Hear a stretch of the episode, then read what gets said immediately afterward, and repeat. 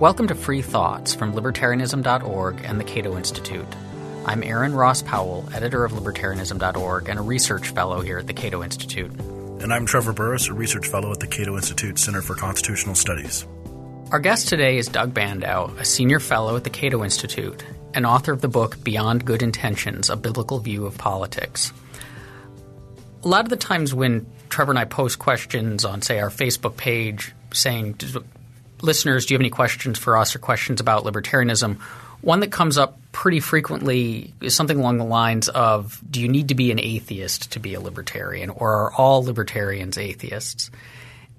And well, obviously, the answer to that is no, because there are religious libertarians. There still is something to it, something they're picking up on. So, what's I mean, what's going on here? Is there something about, say, Christianity that makes it less likely that one's going to be a libertarian? Is there something about libertarianism that makes it less likely that one's going to be religious? Or is this is it not an accurate picture? I think there are a lot of issues that people pick up on. One of which is if you look at the current political constellation, you know, people who are identified, say, as religious right, they speak in religious and Christian terms. They tend to be conservative. They're not libertarian. There are libertarian positions, which a lot of religious people initially, I think, might find off-putting because they really react on a moral nature, say, of drug use or something, which they don't like for moral reasons. They don't really think through the issue of whether this is something for the state to be involved in. I think part of it is libertarians – have long been in many ways nonconformists, non-traditionalists, rebelling against authority. Uh, I think part of it is you know, kind of Ayn Rand and the objectivist movement, which plays into kind of the freedom kind of movement. That people see that and they kind of take that as overall libertarianism. So there's a lot going on, but I think it's incorrect, and I think it's very unfortunate because, to my mind, you know, Christianity is very important as a life philosophy, but it doesn't tell you a lot about politics. And indeed, there's stuff to pick up from Christianity that I think advances a libertarian philosophy. And maybe there's something about anti-authoritarianism in, in there to some extent. Uh, the libertarians are often anti-authority, so maybe that ties in with being anti religious authority? Well, yeah, I think there, there, there's a danger of if being against all authority, which is I'm very much against untrammeled state authority. That doesn't believe that I don't believe there are, in fact, proper authorities. I mean, within a firm, within a family, within a society. And I think you're right that some folks may perceive to take that too far. They just don't like any authority. Or, you know, some religious folks believe that the state should back up their authority, so they don't like anybody attacking, say, state authority. And there's also skepticism. That's the one that, that I think is very tied into just being skeptical about nearly everything. Uh, maybe lends itself to being libertarian and not being Christian or, or religious. No, I think that it, one should essentially be skeptical in any case. That is, one shouldn't take beliefs for granted. One should obviously think them through and believe them and have reason to believe them as opposed to simply take them on, from on high. So maybe walk us through then some of these. I mean, you said that there's there's not a lot. Christianity doesn't give us a lot about politics, but there's some. So how how can we move for say as a Christian libertarian? Are the are the Christianity and libertarianism totally distinct, or for the most part distinct? Like there's separate arguments for each of them that don't really have much to do to each other. But you've you've argued. I mean, in your book you argue there's there's actually reasons why a Christian ought to also embrace libertarianism. Can you walk us through what those look like? I would argue that Christianity is a transcendent view of the world that is consistent with a number of political philosophies. That is, I believe you could be a conservative, you can be a liberal, you can be a libertarian, you can be a populist and be a Christian. That at some very basic level, Christianity speaks to something very different. That is your relationship with God, with other people. So it's not something fundamentally a political philosophy. Now, there are Christians who I think get that wrong and they want to take Christianity and run off and act as if it is a political philosophy, but I don't think it is. So to me, that's the important starting point, which is there's a foundation there and your foundation can be many things. And that could be non-belief, it could be humanism, it could be skepticism, any number of things as well as Christianity. So that's my starting point. That Christianity provides a foundation. The question is where do you go from there? And I, as I read Christian scripture, it doesn't say a lot about politics. It says an awful lot about kind of people's obligations, duties to one another, how you order society, how you deal with God. But you know, you start kind of going through. I mean, when I wrote my book, I read through the entire Bible front to back, Old and New Testament. And you really don't find very much in there saying government should do X. There's a lot of stuff saying take care of your neighbor. I mean, you know, you kind of the, the famous Sermon on the Mount and the question of, you know, are you in the basically the line of the sheep or the line of the goats? And it's when you cared for the poor, when you took care of those who were hungry, when you, it wasn't you know when you called in the state. You know, the famous. Um, you know, Samaritan. You know, it wasn't that you come along and, oh, there's a person who's hurt. Let me find the local government agency. It's you take the person and care for them. So to me, that's the critical point is that Christianity speaks to all this other stuff and the stuff on politics isn't an awful lot there. And to my mind, then it really, that makes it consistent with, the, with libertarianism. Uh, but isn't that how, say, progressive Christians would embrace that and say, yes, it does tell us we should take care of our neighbors and but the way that we do that now is via the state. And so, therefore, not embracing, say, welfare programs or transfer payments or whatever else is, in effect, turning away from our neighbors and not help. Or what the Catholic Church has uh, recently said, the Pope has recently said many times, same thing. Our, I think what's critical is to, you know, you can, there's a duty there. The question is, how do you take care of the duty? And I think that suddenly moves us into prudential ground where we're very good. That is, you know, I think the progressives are simply wrong. And what I think there's some themes from Christianity that are very important that we can pull up. For example, the value of life and human dignity. Well, does a welfare system promote human dignity?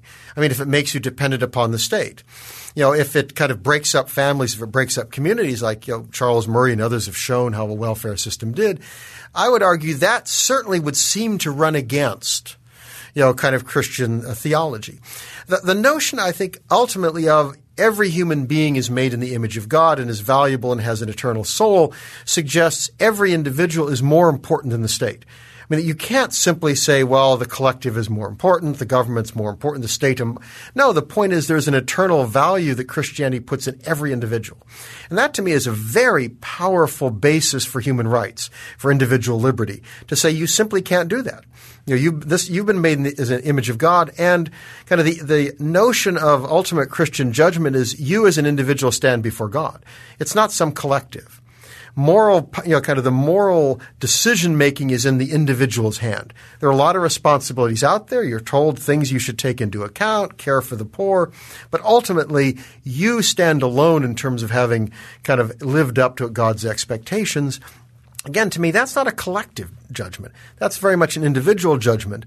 And you get into issues of how do you care for the poor? Well, what works? And there it strikes me libertarians have a very powerful case. You know, progressives want to help the poor. That's very nice, but do these programs help the poor? And I think we can point out how they don't. That in fact, private charity kind of outside the state not only is better for caring for the poor, but it, for example, it speaks to the whole person.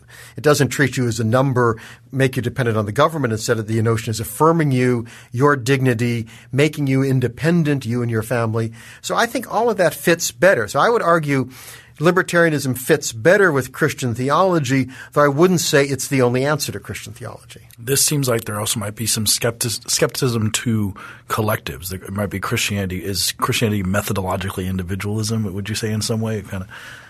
Well, I, it only deals with individual moral choices. What I would say is that Christianity places the ultimate moral decision process on the individual but it affirms how important community is. That is, we all exist within our society as communities. I mean, every libertarian I know grows up in a collective. That is the family. So the point is, Christianity recognizes you live out your life in community with others and you have responsibilities to those people. But ultimately, only the individual can make those judgments and only the individual will be held accountable for whether or not they live up to their responsibilities. So I think that's the critical thing. And sometimes I think that brings up, you know, we talked earlier, why do some people think you can't be a Christian and be a libertarian? Well, libertarians hate community. Christianity requires all these communities. And I think that's wrong. Christianity affirms the importance of community. But frankly, libertarians also do. I mean, the society that we all imagine living in is community. It's just a different ultimate political community in the, the, role of coercion. And I see nothing in Christianity that suggests you have coercive community, that you turn these most important duties of education of your children, of caring for your neighbors, where do you turn that over to the state? You know, we don't have a national love God administration which measures whether or not you love God or your neighbor. It also seems like trying to find lessons about the state in the Bible might be a little bit difficult because there isn't a modern nation state in the Bible. There's no theory of political obligation that they're trying to wrestle through. You've been conquered, and now you have to serve them, which is why we do see render under Caesar type of thing uh, with the with the Jews. Who of course, have always had a strange relationship with the state that they lived in. So maybe there are not a lot of lessons there, just about trying to be moral within a system that may be immoral or amoral itself. No, absolutely. Again, I think that Christian scripture speaks primarily to, to our relationship with God and with our neighbors. And a lot of that is because of the context in which the scripture arose. The Old Testament Israel, I mean, it, was a, a geographic nation bounded, you know, and kind of tied to God, and then it was overtaken by all these empires. In the New Testament world, of course, it's the Roman Empire, you know, kind of bloody and ugly and nasty, but you're not going to be able to throw it out with, you know, the next rebellion. So it wasn't trying to come up with, well, what is a democratic society like? What kind of a political system should we create? That was not the of what Christianity was and what its thought was. And maybe that's something that that Christians older Christians, persecuted Christians, and Jews can teach about trying to stay out of the politics because they were constantly getting oppressed for their views. Uh, whereas someone who lives in this world, a libertarian, for example, who might be practicing different moral views, may feel similar, and so you persevere despite the forces on top of you that are trying to make you do bad things. Yeah, to some degree, you're looking long term. That the answer may not come tomorrow, but that's right. The perseverance, kind of keeping faith, is something that I think both libertarians and Christians can look at. Let me flip it and we'll talk about the. We're talking about progressive Christians and why this focus on the individual says we shouldn't think about so much about the collective and but on the other side the conservative Christians who want much more state involvement than a libertarian would their argument seems to be more Christianity identifies certain behaviors as sinful and therefore and sin is is dangerous and we have lots of instances in the bible of sin being shown to be dangerous not just to the individual but to the community in general if the community is sufficiently sinful. Sodom uh, and Gomorrah for example. Right and so and so therefore the role of the state is to stamp out sin and this seems particularly troubling from a libertarian perspective because many of the things that get identified as sinful and stamped out are things that we think people ought to be free to do. No, I think that's right. I think that's especially kind of the impulse on the religious right. And I think that the problem there is they conflate what might be good moral standards as well as perhaps good standards for a society with what the state should do. And I think it's a fairly common mistake, but I do think it's it's a very serious one. I mean, what's interesting is if you look at again Christian scripture. I mean, the kind of Old Testament Israel was a very unique thing. If you look at uh, you know, Christ's teachings, you look at uh, Paul's writings, you don't find that same emphasis. I mean, there's a, the letter to the Corinthians. Paul basically there's immorality going on in the congregation. He goes down through this list of you know, the swindlers and the this and the that, and he says, "Look, I'm not saying you know we should worry about judging them. You know, they're, they're, I mean, they're in the world. Throw them out of the congregation. You know, I mean, the point is, those outside the congregation they'll be judged by God. They're not your problem. Within the congregation, maintain purity, and if they're doing these things, throw them out of the congregation. Don't eat with them." So his focus is on the purity of the, the faithful, and he says nothing about outside. It's like, no, God will take care of them. And I think that when you look at charitable giving, for example, I mean, you know, progressives, I mean, I'm you know, sorry, kind of going back to progressives way as opposed to conservatives, but, you know, we have to have a welfare state.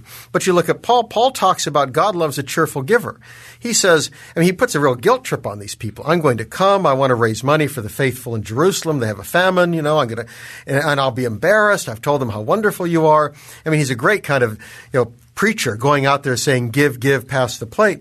But nowhere does he suggest that it's mandatory. And you don't find that on anything else. I mean, the, the scripture says nothing about drugs. You know, that you shouldn't be drunk. I mean, there's alcohol that's served. It says nothing about any other kind of drugs. So there's, you can argue that scripture would suggest you shouldn't be too inebriated in, in, in, terms of drugs as well, but there's nothing there that would suggest the state should stamp that out. I mean, there's nothing there that talks about what should the state do in terms of uh, you know marriage, in terms of sex, in terms of homosexuality. You know, it sets a moral standard, but nowhere is there anything in there that says, ah, and the state should enforce this. And that's where I think conservatives get it wrong. That you know, the moral standards are going to survive not because of the state behind them. They survive if people believe in them. And I think what we've seen today is those moral standards have changed, that people have very different beliefs. Well, then the state's not going to be able to protect them. I mean, you know, the game is over and there's nothing in Christianity that suggests run off to Caesar and try to get him on your side. That's just not there. It's preaching out there. It's living by example, which is really emphasized many times in the New Testament. But it seems like a strategic move that makes some sense and, and maybe immoral for different reasons. But if you if you say I don't want the state encouraging this behavior, and if if make, even making it legal is a form of encouragement, so the the, the Christian the Christian conservative argument is community is paramount, family is paramount, and the state passes policies or or allows things that constantly are predate on it. So wh- why isn't it totally in the interest to to keep that from happening? I mean, is there a political theory there that says the state isn't allowed to touch certain certain moral behaviors, or is this just saying we, we need a community? We need we need the government to enforce community because God is is above the state. Well, you certainly can understand why you know people feel fearful. For example, drugs with my kids. How do I save my kids from drugs? And they think, oh well, we'll have the government ban it. Of course, we can point out in practice, I mean, that's a prudential argument, is in practice, the current system makes it more likely kids are going to get it. You create a vast black market, you put a lot of money into the criminals' hands, they're going to go out and try to get kids, that what you're trying to achieve, you're not achieving.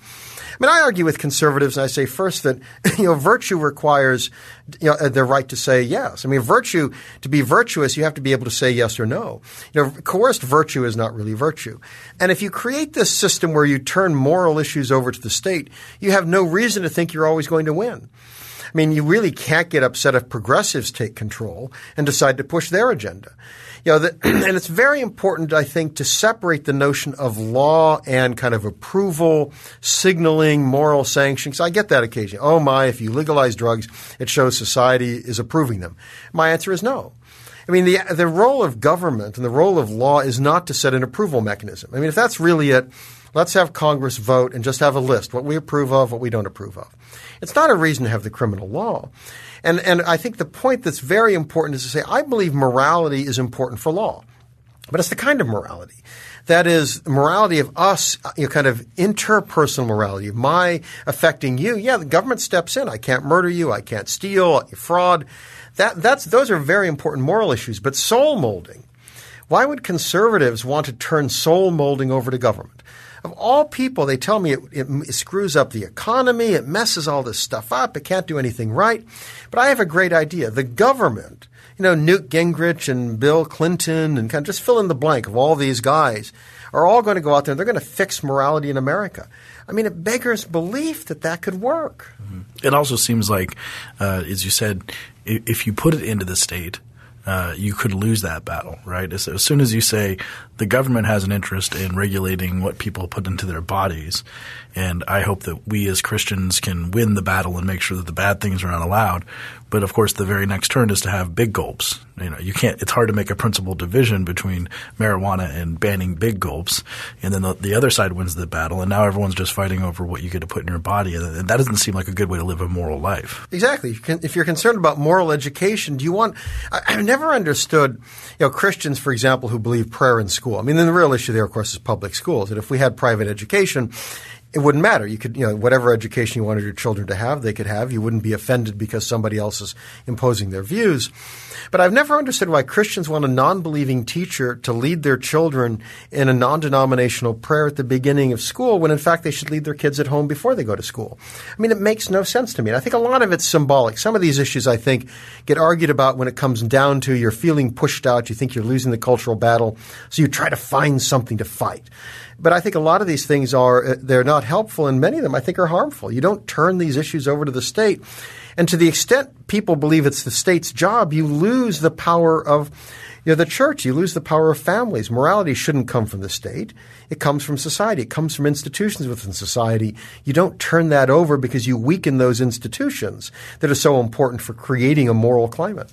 Non Christians, though, seem to think that if we that the problem is not so much the state is too powerful and is pushing things out, but that that religion remains. If we don't have the state involved, then religion will become too powerful. So the the recent Hobby Lobby decision, the the kind of backlash against it from progressive directions was this would allow people with extreme religious views to force their views upon huge numbers of people who disagree with them, and there's the arguments against, say, private education, which is that if we turn it over and we allow religious parents, then they'll teach their kids things that the rest of us either don't think are true or think are harmful or whatever. So there's this kind of back and forth about the religious people feeling like the state's pushing them out and the progressive thinking is not pushing them out enough.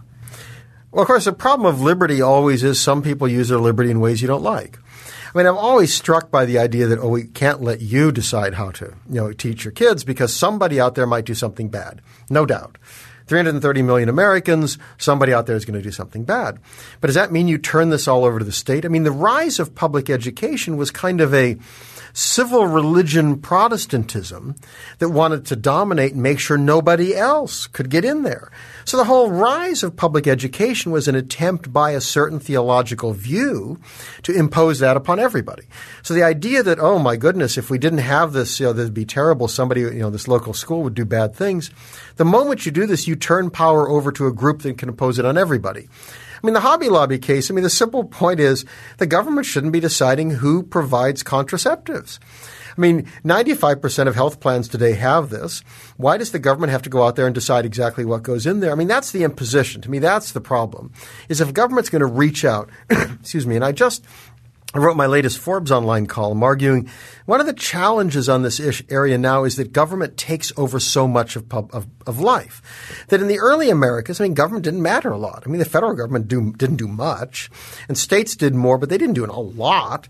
So when you talked about kind of keeping religion out of government, it was easy because, I mean, what, you know, what was government doing? Not much.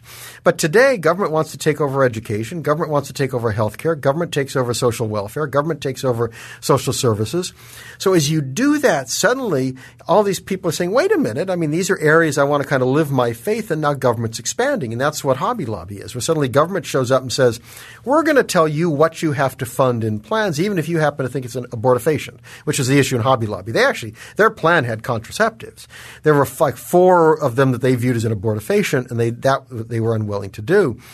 I mean, the imposition is the government showing up and telling you there are 20 things that have to go in your plan.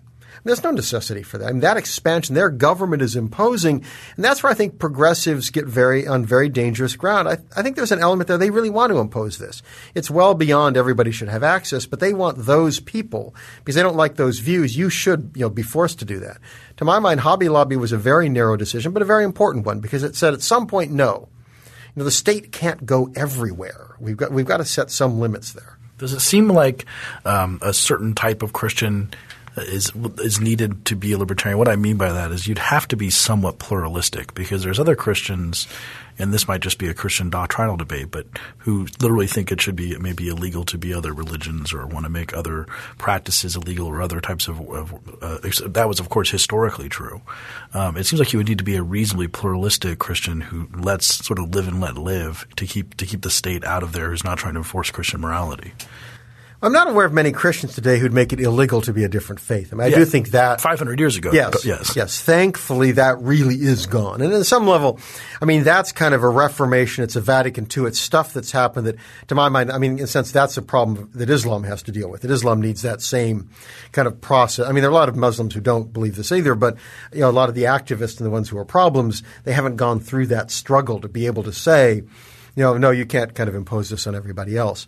I do think the real problem comes in, and it's interesting. You get you know, kind of where in some level you get progressives who want to take some of the economic strictures, I mean, Jubilee laws in the Old Testament or something. And then you get conservatives who want to take moral laws. And it's not that you can't be a non-Christian, but you have to live by Christian rules. And that I think is still out there. And they typically don't put it in terms of you have to live by a Christian rule, but it's kind of this is a rule that I think is just, and therefore I want to impose it upon you. And both sides do that. That I think is problematic. So I think it, has to be a recognition that you know they live in a society which is very diverse. I mean, even the American, early American uh, America, the American colonies were diverse. I mean, this was not just one group. A lot of dissenters fled the Anglican Church, but the Anglicans were there. Uh, Rhode Island was noted for its dissenters. A lot of Catholics in Massachusetts. There were Jews in early America.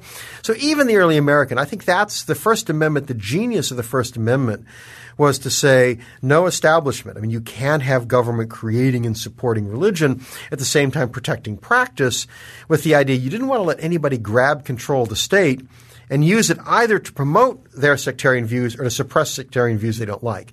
And that's often the most dangerous. It's not you know, kind of religious people against non-religious. It's religious people against the religious people they really don't like, and you know that's where you get the conflict. If you had, there's an old quote. Uh, uh, I, I, can't remember which founding father, but if you had one religion, it would have been a despotism. If you had two, they would have been each other's throats. But we have 30 and everyone lives in peace because kind of you get a mutual agreement to lay down your arms if there are so many religions around you and you might lose in the face. But the problem with that, of course, is the Jerry Falwells or the Pat Roberts, the people who think that Hurricane Katrina happens because of sin. It seems like it'd be pretty much impossible to make them into a libertarian. But they're just wrong about doctrine, perhaps. But uh, to, to, my mind, we don't have to make them into a libertarian. I mean, there are always going to be people out there with some rather strange theological views, and they're going to come up with some strange applications. I mean, and these people obviously think that I have strange views and strange applications. I mean, plur- any pluralistic society will have that. And that's going to be across the spectrum. That will go from you know Christians to Jews to Muslims to Hindus to free thinkers to anyone. The critical thing, I think, is to make sure the state is kind of walled off and limitations are there so none of these groups can grab control and use it against everybody else. And that to me is the real danger. And that comes back, I mean, the great Catholic thinker Lord Acton about power tends to corrupt and absolute power corrupts absolutely. I mean that you know, and to me that's a wonderful aphorism that fits with the Christian notion of original sin. I mean, I ask my Christian friends, "You believe mankind is inherently sinful?" Yes. And you want to turn power of the state over to them? You want to give them untrammeled state authority? You want to let them remake our souls? Come on. Christian public choice economics. Exactly. Yeah. Absolutely. That's right. I'm curious about the the role of religion in policymaking in the sense that you know if you're you're a voter or you're a policymaker acting upon religious motivations, deriving your sense of what's just or not from religious beliefs, because this seems to be something that you know non-religious people and a lot of political theorists find troubling in the sense that religious beliefs, you know, you talked about like prudence as a reason for not having the drug war. So whether we think drugs is sinful or bad for you or whatever, when we look to the evidence, we can make these arguments that it simply doesn't work or it makes the problems worse.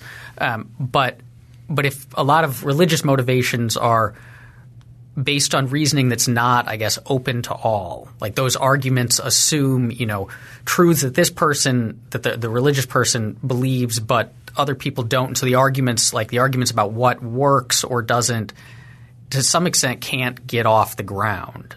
Um, is that is that a problem? Is that something that is the answer to that to just kind of scale government back so that we're not even arguing about those sorts of things in the first place? I'm not sure if that's an argument about religion or about humanity. I mean, it's not clear to me that a Marxist is terribly open and interested in evidence. I mean, if you're you know a secular animal rights activist and believe animals you know have rights, do you care about evidence? I mean, it strikes me it's a problem almost any group can come up with. And I, my guess is that any libertarian has come into that with a lot of different people who basically have a moral vision of some sort, whether it's theistic, whether it's humanist. I mean, there are a lot of different bases one can come. I mean, you know, imagine a Nazi. I mean, you know, what evidence would dissuade them from these horrid, horrid views? I think that basically, when you come into the political process, you're entitled to have whatever worldview you have. I mean, we just have to accept that. We can't sit down and say some worldviews are okay and some aren't. And we have to accept that. What's critical is that, I mean, an open political process, they will be judged. And I tell Christian friends, if you want to convince non-Christians, don't don't quote scripture.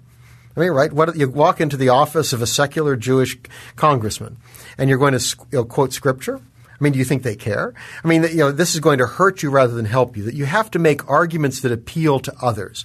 And if you can't make those arguments, it's, it's just not enough to come in and say, God has told me X. Well, that's very nice. Thank you very much. I think that's one of the advantages of having a fairly large and diverse political uh, process and electorate is it's hard to imagine there are enough people out there with one of these views that feel I'm absolutely committed. This is directing me that they can take control of the process. But I think it's again, it's a reason you want to have constraints within the political process. And I think the genius of the founders is you create a system of checks and balances. You create a system, you have different levels, you have different institutions because you always want to make sure there's something there that can gum up the works and it frustrates a lot of people today. But it makes it very hard for you know, fill in the blank of the religious leader to show up, get his her followers march on Washington to get something done. You know, even if you get it through one congressional committee, well, it won't get through the next one, it won't get through the other house. And I think that's very important as a constraint on that concern. It's real, but I think it's far broader than religion. The, the left loves to publish those stories on Think Progress blog, for example, of like one state senator in Arkansas proposing a really crazy law. Yes. Which I am not surprised that there's a state senator in Arkansas or anywhere who's absolutely nuts. Uh, doesn't, but at least they're walled off from actually exactly. being able to pass that law. Uh, turning the tables on the other side, what so what can libertarians learn from Christians? Uh, it seems there might be something that, that maybe libertarians aren't listening to Christians enough, probably maybe just deriding them as members of the moral majority or something. And maybe there's something libertarians learn from Christians. Well, one is that I think virtue and values matter. That if you want a libertarian in a free society, it helps for, to have people who are virtuous. And I mean that in a broad sense. That is, the, the less people steal, the less they commit fraud, the less they are inclined to assault you, the easier it is to have freedom. you don't have to have a big state, as many policemen, as many coercive institutions, as many jails. So there, there's something there that matters. I mean, the more that people have a solid family structure, the less demand you have for welfare, less you know question of poverty. I mean, what, you know, the most important factors in terms of stopping poverty is having an intact marriage, it's having education. I mean, there are fairly practical things there that you know. It's, so there, there's value in that. So I think that Christian, you know, that libertarians want to kind of, you know, take that into account in terms of policies and particularly in terms of argument. And I think the other is to recognize that uh, you know a lot of people put huge emphasis on community in the way they think. I don't think libertarians are anti-community, but sometimes their means of argument comes across as anti-community. And to me, no. I mean, libertarians believe in free community. We, we want we don't want the state showing up messing it all up. We don't believe you turn this kind of intimate relationships over to government. That you know, kind of it's hard enough within a family to decide what's just, what's fair. You know, what you know, kids are always saying you know, it's unfair you know, you're treating them you know more better than me. Well, you turn any of this stuff over to the state. How do they? How can they fix any of this stuff? So I think libertarians want to take that into account and realize how they're perceived. I think a lot of it's simply perception, not reality. But that matters because if you show up and they look at you like this, you know, then suddenly you lose. And I think it's also things like drugs. I don't advocate drug use. I think it's just crazy and stupid to throw people in jail for it. I mean, I have a family member who's had a real problem on these issues. But the point is, prohibition has not helped. I mean, they've been in jail. I mean, they've lots of stuff out of this. So I think what libertarians want to get across is to be libertarian isn't necessarily libertine. That one is not necessarily advocating things. Once you're simply pointing out we're all in this together. We want a better society. What policies work? And you know, you're advocating things that make it worse. You know, it's kind of this. My my book was entitled "Beyond Good Intentions" because everybody says they have good intentions. Libertarians, I think, can call people to account on that and say we have good intentions too, but are you giving it effect? It doesn't help just to have good intentions if your policies don't work. We can give you kind of policies that work, and we can critique your policies. But we have to take into account their, where they're coming from in their worldview. I think that your uh, your point about community and family is valuable because there is definitely libertarians, many that I know, uh, who tend to differentiate themselves from the Christian conservative side, seem to anytime someone says family, they get a knee jerk reaction of being like, well, you're just bringing up religious and, and stuff like that. And, and in that way, they're more like the left and the growing secularization of society. They just said, oh, he just said family values. Yep. Don't even listen to that guy anymore, which I think is a bad attitude. I mean, if you're in favor of gay marriage, you're in favor of community. I mean, it may not be the, the community that, say, conservative Christians would normally be thinking of, but it is a concern about community and family. So I think it's got to be put in those terms. and you're right, people today think family values is a whole set of issues they think of. And that's a problem, I think, on the religious right because they lose points and they lose argument on that. But it's still, there's something underneath that that libertarians, I think, can reach out and use.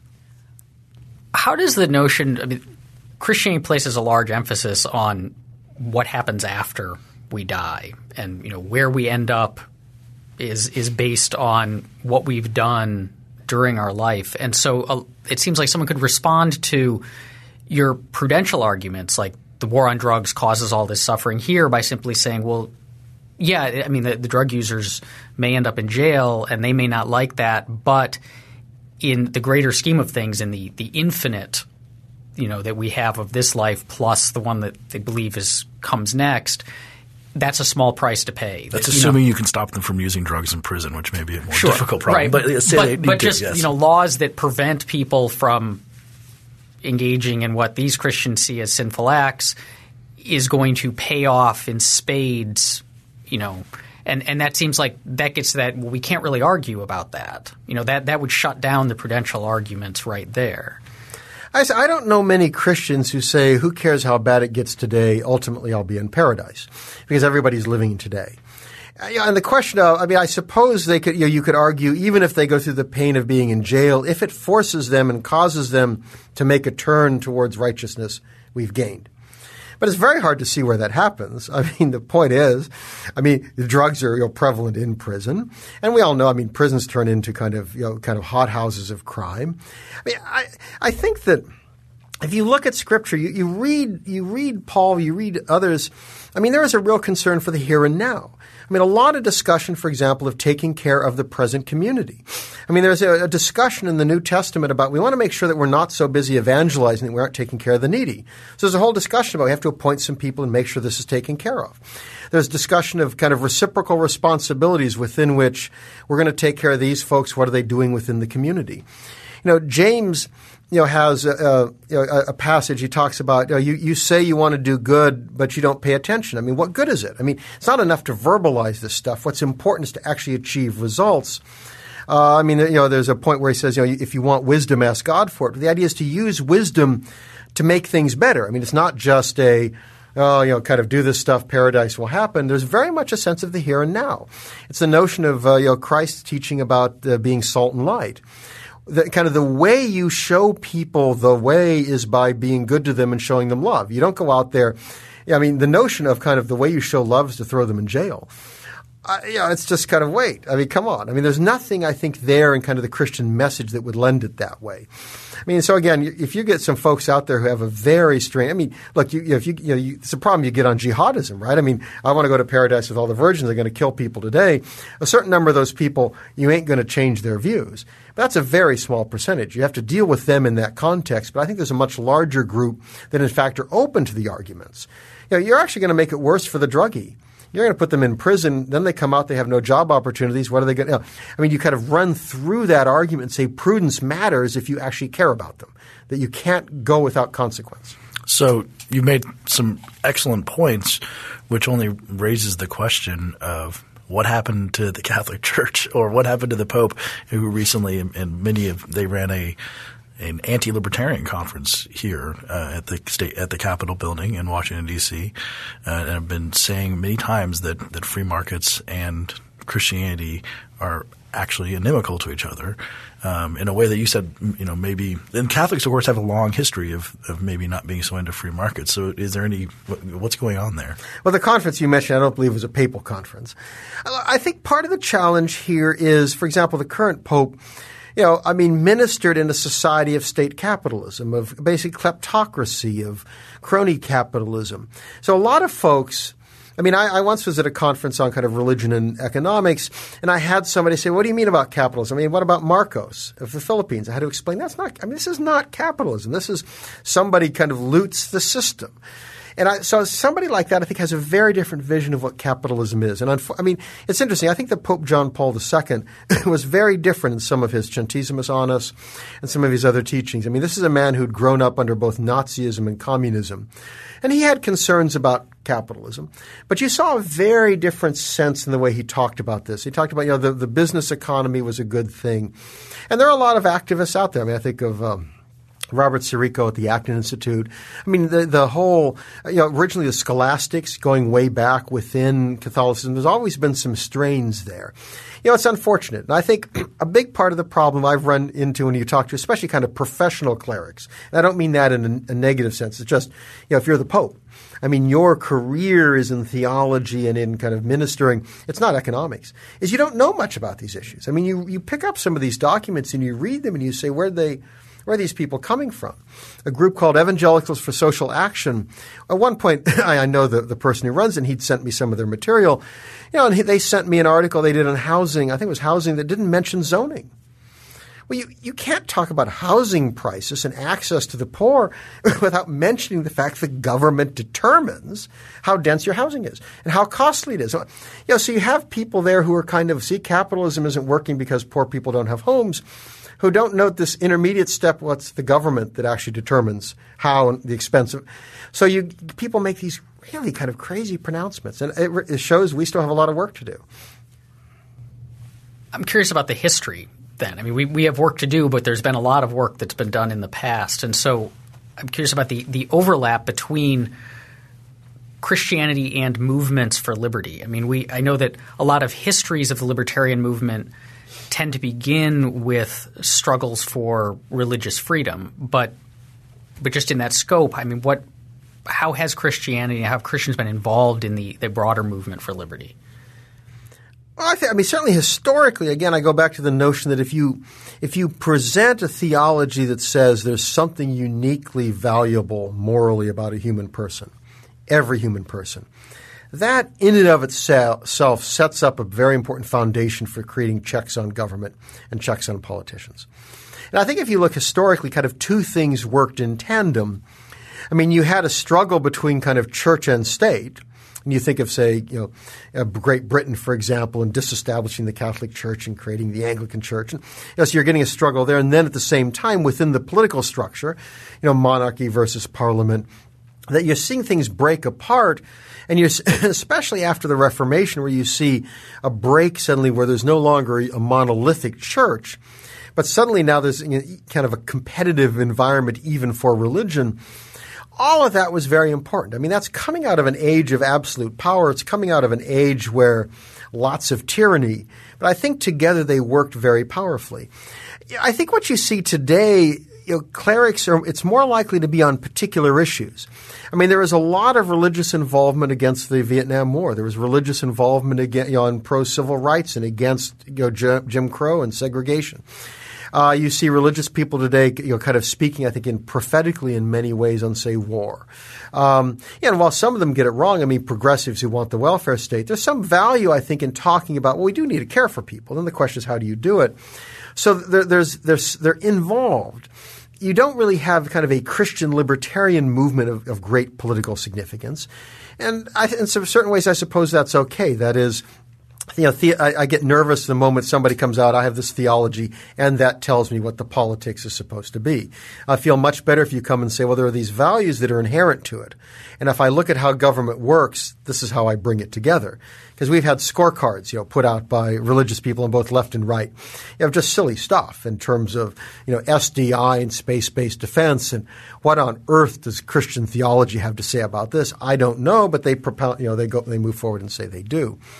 But I think there's a real role there, and I think that libertarians want to engage people of faith because it's not so much the leaderships you know, kind of what, you know, the kind of the leaders of the central office of the Methodist Church think. It's people in the pews. You know, it's people who do care about fundamental values, but I think are very open. They live in this world and they see how government messes up. I mean, so I think they're very open to those practical arguments where we can affirm their ultimate objective. We want a better society, but what they're advocating won't get us there. And that's the the big question then what what can Christians learn from libertarians and maybe going forward as libertarians seem poised to at least try to take over the Republican Party or at least garner a significant amount of it, the Christians in the Republican Party might be the biggest block to putting more libertarian-ish people into office. So, what can Christians learn from libertarians? Well, one of it again is this kind of practical outcome of, of uh, you know, original sin. That is, power tends to corrupt. That we see how government acts, and so many of the things that Christians and especially Christians in the Republican Party complain about, government's done. So, so the notion there that somehow there's this corrupt society and all you have to do is get government to fix it. No, I mean, so much of the corruption has come from government. I mean, what does government do? Uh, you know, in terms of welfare, in terms you know, taxation, taking resources. I mean, you think of Hobby Lobby. I mean, you know, who should be out there providing health care? And in some ways, I mean, what you've seen is a very bad dynamic where churches have been willing to kind of turn those responsibilities over. That uh, you know, Bill Clinton said at the time that if every congregation in America adopted a poor person, we could eliminate poverty. You know, and there are problems with that. I mean, the concentrations of poverty obviously are in particular areas, so the, how that would work out isn't quite so clear. But I thought still it was kind of an important thing for a president to say that there are other institutions out there that can deal with this. And the head of the National Council of Churches at the time said, well, we're not going to kind of take over government's responsibility from it. And I thought, how, how wrong can you get this? I mean, if there's a responsibility for the church, it is to care for those in need. It's to minister to the whole person. I mean, it includes economic need as well as spiritual need. So there's been this temptation. Government's very imperialistic and pushes forward, and churches have kind of fallen back. And I think you know, religious folks need to recognize that that government will seize everything, and the notion that these progressive politicians are in their camp I mean, they're out for power. And I, I, feel the same way on the right. Christians are very easily bamboozled. Politicians come up, they know some of the lingo, they know a few words to say, know, wave their arms, and people say, oh, wonderful, this is one of us. And then these people get elected and off they go. They serve their own interests, and very little gets done that really advances the very humane uh, kind of interests of, of people themselves. And what about issues that they feel particularly embattled on, such as gay marriage? Uh, that one is really drawing pretty stark lines. Well, I think what's really important for Christians today, and this is an area where I think libertarians and Christians can work together, is to make sure that you know being a Christian doesn't result in you being forced to do things that really do affront your moral views.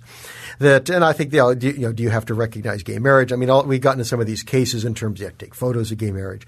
I mean, I, I think those are very important issues. That what you want to affirm you know, is that essentially, you know, look, the, the, notion of government affirming this relationship and creating kind of the legal system for it does not mean everything else. And I think that Christians need to recognize it's important how they speak about these issues. It's important that what they, they don't propound the notion we want to go out and discriminate against people. We hate these people, but it has to be much more of certain moral values are important to us. You may not like it, you may not understand it, but it really is part of us, and government shouldn't come in there and kind of seek to kind of change that. And I think that's one where you know, certainly Christians and libertarians have something where they can come together on. And you know, I mean, Christians need to recognize that you know, the moment you go to the state, I mean, should marriage even be a government issue? I mean, you know, to some degree, why should that be a government issue? I mean, the government issue is having some legal framework within which you know, you have survivorship, you know, who takes care of your partner if there's a health needs, et cetera. But marriage really should be outside the state anyway. So in fact, there's an area to tell Christians the real issue is well beyond what you're talking about. You know, government shouldn't determine marriage. Government should determine kind of these legal relationships, and that really shouldn't matter whether it's gay or, or, or heterosexual. Our conversation so far has come at this from the direction of kind of justifying libertarianism to Christians and then also saying to libertarians that Christianity, especially if Christians think about this stuff properly, isn't isn't a threat. But I wanted to ask a question from a different direction, which is there has been, especially over the last decade or so, this rising secular movement in this country and, and a very strong atheist movement, specifically like the, the new atheist movement, which, I mean, my reading of their work when they talk about politics tends to lean fairly progressive and left. Most of the main people behind it are fairly leftist, but it certainly is a movement that seems to have also been embraced by a large number of libertarians. And and the, I guess so. My question is: Do you see a threat from that movement to liberty, like this this really anti-religious movement? Is that is that cause for concern from perspective of someone who wants to advance liberty more broadly? Well, there's no particular reason to believe that an atheist per se should be against liberty. So I don't. I think the I think that the danger is sometimes you people start you know kind of using politics to shadow box over other things that you're really mad at Christians. So you want to try to find mechanisms that you use the state against them. Um, uh, so suddenly, I mean, it's a question of, you know, does the photographer have to take photos at the gay wedding? I mean, I never, I mean, if you're, if your gay is getting married, why would you want a photographer there who doesn't believe in the ceremony? I mean, it strikes me the obvious way to handle this, but you do get, I think, a militant sense of no, we are going to make you do this. And there, I, and there, I think it may be more kind of a cultural antagonism by which the law has become the weapon especially if you don't have any particular philosophical objection to government. Well, why not? Why shouldn't it be bigger? And that I think might be a danger, uh, and, and I think that that is worrisome because neither left nor right, and neither Christian nor you know, skeptic nor freethinker, whoever Muslim, Hindu, you know, should use the state as a weapon. And I worry about that with the kind of militancy. And part of that, I suspect, is you know you grow you've grown up in a culture that in certain ways is saturated by God talk in imagery. In America, as you, uh, you, know, you compare Europe, for example, I mean, there are lots of cathedrals there, but they're empty. I mean, you know, the state churches there are dead. It, it's, you know, America, it's a much more vibrant religious, you know, climate that you can see why if you're a skeptic, you got to get tired of it all. Everybody always wants to say the blessing and the this and the, and the public affirmations and the symbolism. And I understand that, but the, the, the proper response is not to grab the state and shove it down their throats. It's to say, hey guys, we both benefit if we pull this out of politics and if we shrink this public square in which we come into conflict. To me, that's why public you know, and private education, it's so important. The more you privatize education, you pull that out of this conflicted realm. You don't have to argue about it. You don't have to get mad at each other and oh, you know, is the you know the Pledge of Allegiance or this or that. No, I mean take it out of that political realm. It doesn't have to be fought over. To, the more government expands, all the stuff suddenly gets fought over. It becomes big issues. So perhaps it seems like there's something for libertarians to learn from Christians and something for Christians to learn from libertarians, and maybe a little bit more friends that can be made there. Um, particularly about uh, value, uh, something you mentioned I think resonates very strongly here valuing every person is, is important. Yeah, I mean, as a Christian, I believe that there is an ultimate value to every human being. It doesn't matter where you live, what society you come from, what your ethnic background is, what your sex is. Every human person is made in the image of God. And to me, what resonates very powerfully with me is that that means your life should be protected, your dignity should be respected, and, it, and that means respected by and protected from government, from the state. And it really, I think, shows you know, that if you care about human beings, that they make moral choices and the, and the individual stands against the empire. I mean, it's no longer the empire and the grandeur of Rome or whatever that individual standing there is somebody of internal moral value. And I think that's a very important touchstone for libertarians in making their arguments as well as Christians.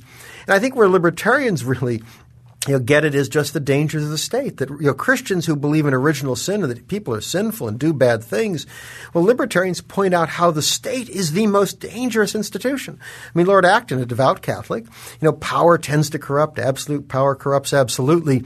You don't put sinful human beings into powerful institutions. Give them opportunities to victimize others. No Christian should want that. Christians of all people should recognize the dangers of that and want to have constraints and limitations and recognize most of these issues, and especially answering kind of for your, your life, it's God. It's not the state. It's not other people. Ultimately, it's God. You know, Jesus at one point said, you know, those those issues go to God. I mean, there's so much there that should not be state. It goes beyond. And Christians, I think, should recognize that. Uh, yeah, and libertarians and Christians, I think, can come together on some of these issues because I think the philosophy and the theology fit together in some very important ways. Thank you for listening to Free Thoughts. If you have any questions or comments about today's show, you can find us on Twitter at Free Thoughts Pod. That's Free Thoughts P O D. Free Thoughts is a project of libertarianism.org and the Cato Institute and is produced by Evan Banks. To learn more about libertarianism, visit us on the web at www.libertarianism.org.